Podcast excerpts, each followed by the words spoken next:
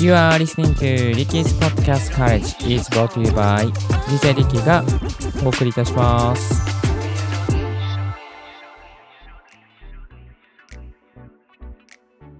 Good morning! ポッドキャスト大学の DJ リッキーです。この番組はポッドキャストのことを勉強できるポッドキャスト番組をお届けしております。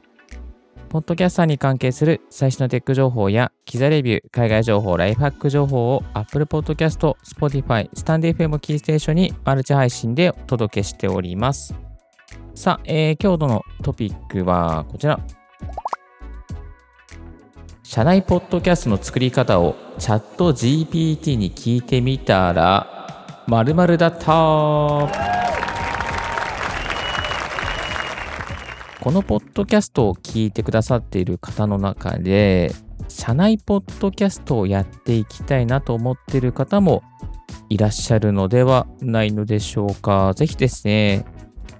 それを検討してくださっている方は、チャット GPT で問い合わせてみると意外といい答えが返ってくるかと思います。はい、えー最近ね、チャット GPT すごく流行っておりますけれども、皆さんすでに使ってえおりますでしょうか？簡単にですね、あのメールアドレスとかね、パスワード作るだけで普通に使うことができますし、無料であの使えますので、まだの方はぜひぜひやっていただきたいなというふうに思います。それでですね、チャット GPT にこんな質問をしてみました。えー質問はこちら。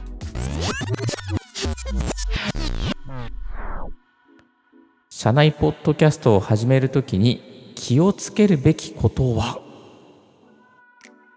はい、えーこんな質問をしましたらですね、すぐに答えが、えー出てきました。はい。えー、とですね、いろいろとね、答えが出てくる中で、だいたい多分これ300文字ぐらいでですね、あの、回答が出てきてくれました。で、まあ、本当に的確だったんですよね。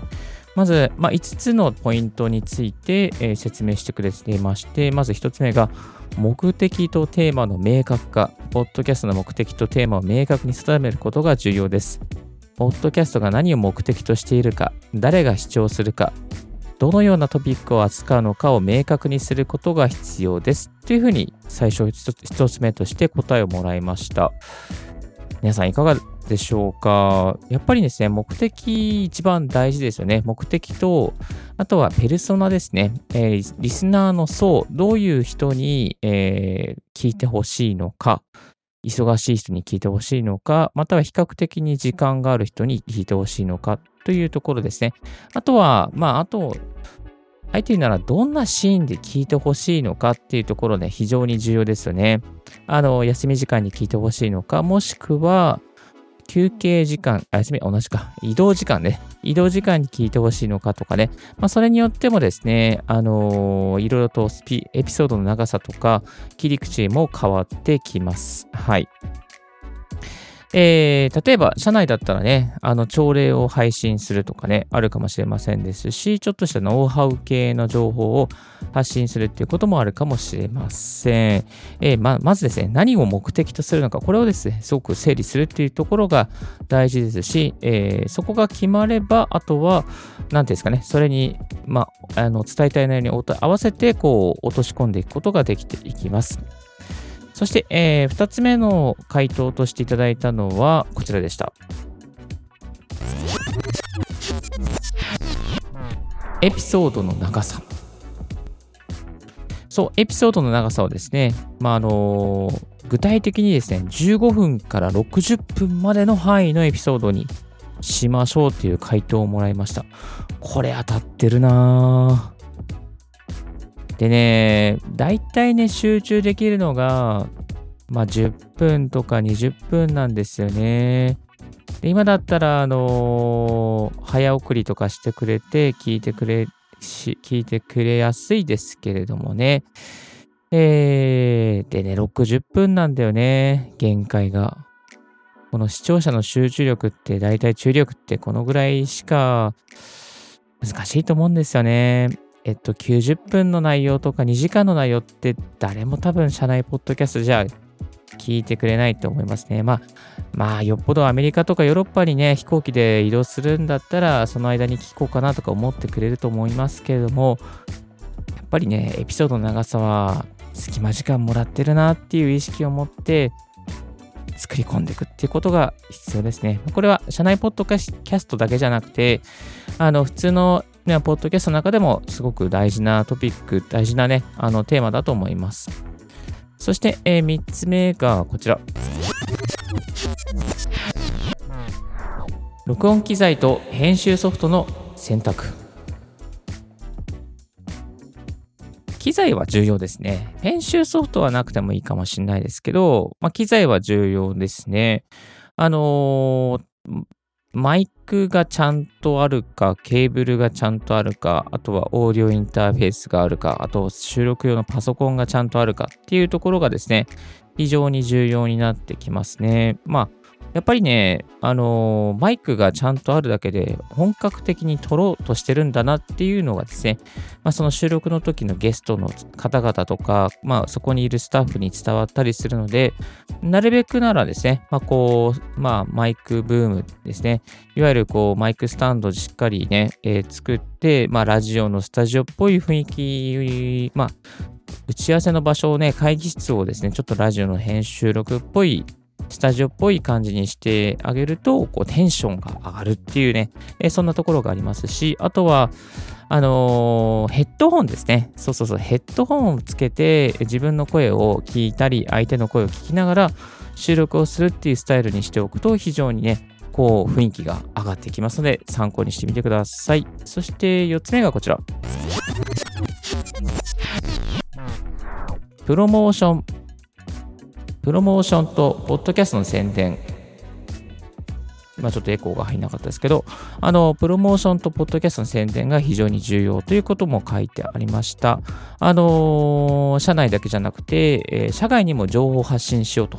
まあ、ブログとか、ね、インスタとか、フェイスブックとかかもしれないですけど、あのー、ボイシーですね。ボイシー社は、社内ポッドキャストはボイシーでやってるですね。自分、自社はもう音声配信の会社ですから、あの、別途プラットフォームはいらないとですね、自社のプラットフォーム使ってやるっていうね、えそんなことがあります。あの、例えばプラットフォームない方でしたら、スタンド FM のあの URL 限定配信、こんなのね、使うと、ね、非常に楽ですよね。スタエフの、あの、プラットフォームでそこに音源をアップして、そして URL を知ってる人しか、まあ、聞けないようなですね、限定の URL を配信することができます。これは非常にあの無料で簡単に誰でもできますので、ぜひ、あの、この発信するプラットフォームがないという方ですね、えー、まあ、アカウントを作ってスタイフで URL 限定配信なんかが非常に使いやすいですね。うん。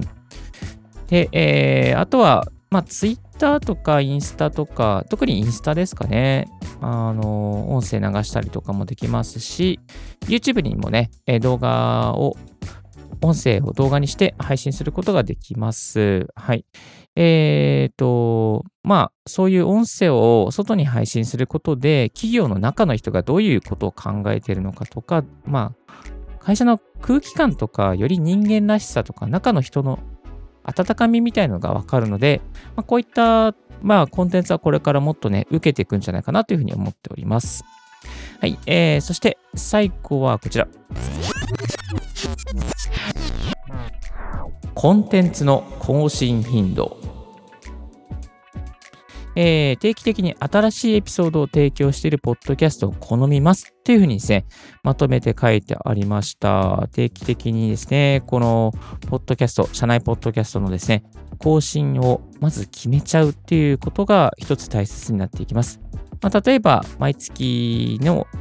まあ、例えば1日とかね、1日、2日にアップしますとか、あとは週の、まあ、例えば日曜日にアップします。日曜日じゃないか。月曜日にアップしますとかね。まあ、月曜日にアップすれば、月曜日のね、えー、仕事が始まって、火曜日、水曜日と聞いてくれる可能性が高まりますよね。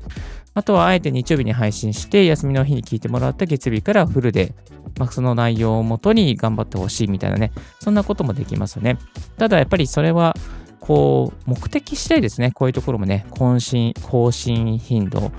どういう目的でするかによって更新頻度の設計も変わってきます。えー、例えばね、なんかこうリラックスしてほしいなっていうものであれば金曜日の夕方とかはいいかもしれませんし、あのちょっと元気づけたいなということであれば月曜日の朝方かもに配信するのがいいのかもしれませんし、というところでですね、えー、何を発信するかによってまたやっぱりこの更新頻度も変わってきますよね。まあ、そういうところをですね、総合的にまずは考えて、えー、社内ポッドキャストどうしようかと考えていっていただきたいと思います。さあ、えー、改めまして今日は社内ポッドキャストの作り方をチャット GP に聞いてみたら〇〇だったというテーマでご紹介させていただきました。えー、チャット GPT さんからいただいた5つのポイントはこちらでしたね。目的の、えー、目的とテーマの明確化。2つ目がエピソードの長さ。3つ目が録音機材と編集ソフトの選択。4つ目がプロモーション、PR。5つ目がコンテンツの更新頻度でした。えー、1番から5番の順にですね、やっぱりね、何が一番大事かなと思ったら、やっぱり1番の目的っていうのは絶対大事ですよね。うん、ここが定まれば2番、3番、4番、5番と自動的に決まってくるのかなっていう感じですね。1番から5番、どれもかけちゃいけないなっていう感じですね。あの、全部これを最初にこう、まあメモ書き程度でいいので、企画書の中にこう、言語化しておくって、これぐらいはやっておいた方が非常にですね、まあ企画も通りやすく、まあ、あの、まあ、周りの賛同も得られ、進めやすいというふうにあの感じております。私も経験から言えますので、えー、ぜひやってみていただきたいなと思います。まあ、社内的なポッドキャストですね。もう2年目やってるんですけど、まあ、なかなかね、更新頻度がね、バラバラだと難しいですね。えー、目的も、目的はしっかりしてるんですけど、やっぱ更新頻度がね、ちょっとこう、うん、定期的になくなっちゃったので、少し難しいところがありましたけれども、えー、やっぱりね、続けていくってことが大事だなと改めて思っております。さあ、ちょっと今日夜中に収録しておりますので、いつもよりも小声でお届けさせていただきました。今日の合わせて聞きたいは、スタイフのライブ配信が微妙と思ってしまう理由ということについて過去のエアから紹介させていただきます。スタイフさんいいんですけどね、なんかライブ配信だけちょっとね、微妙だなと思っている理由、またその、こう、流れがなぜ悪いのかについて、えー、言語化してみました。ネガティブをポジティブで話しております。さあ、えー、今日のポッドキャストはいかがでしたでしょうか？リッキーのツイッターで毎日ポッドキャスト情報やライフハック、ガジェットに関する情報も発信しております。番組の感想は専用メールもしくは専用フォームから新着を聞き逃さないようにするには無料スタートから便利。あなたの朝時間にポッドキャスト情報をサクッとアップデートしていきますよ。Thank you very much for joining Ricky's Podcast Courage. This podcast has been brought to you by DJ リッキーがお送りいたしました。Have a wonderful and fruitful day. 素敵な一日をお過ごしください。Bye bye. This podcast has been brought to you by DJ Ricky.